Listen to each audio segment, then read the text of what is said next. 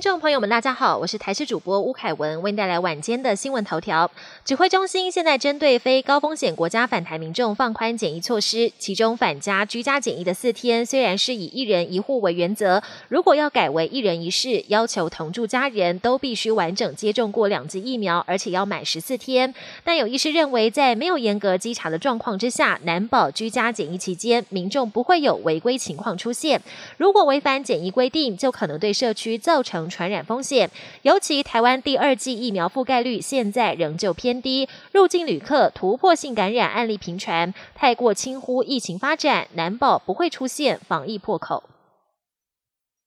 劳动部拍板，明年基本工资确定调涨，现在也公布初步的调整配套。劳动部长许明春指出，经济部跟工商团体达成补贴金额共识，针对投保集聚在两万四千元到两万五千两百五十元的劳工，将定额补贴每个月一千元；实薪劳工则是每个月补贴五百六十元。补贴对象主要是针对服务业和农业等六大产业，并且要符合今年十一、十二月的营业额较去年同期衰退百百分之十五的条件。只是工商团体对营收减少比例和比较基期有不同意见，因此详细配套还得再讨论。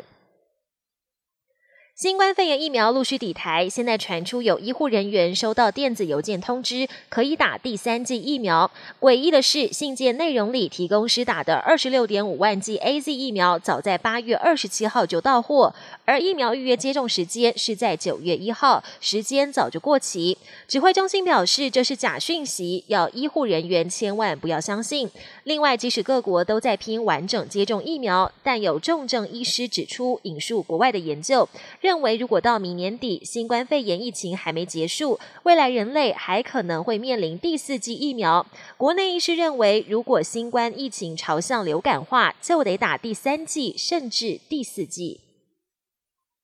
国际焦点，G20 峰会日前在意大利罗马登场，美英法澳等国的领袖都出席，因此外界也相当关心这几国的关系进展。先前澳洲抛弃跟法国的军售合约，改跟英美合作打造核动力潜舰，把法国气得牙痒痒。法国总统马克宏回应这件事的时候，气似乎也还没有消，还说澳洲总理莫里森欺骗了他。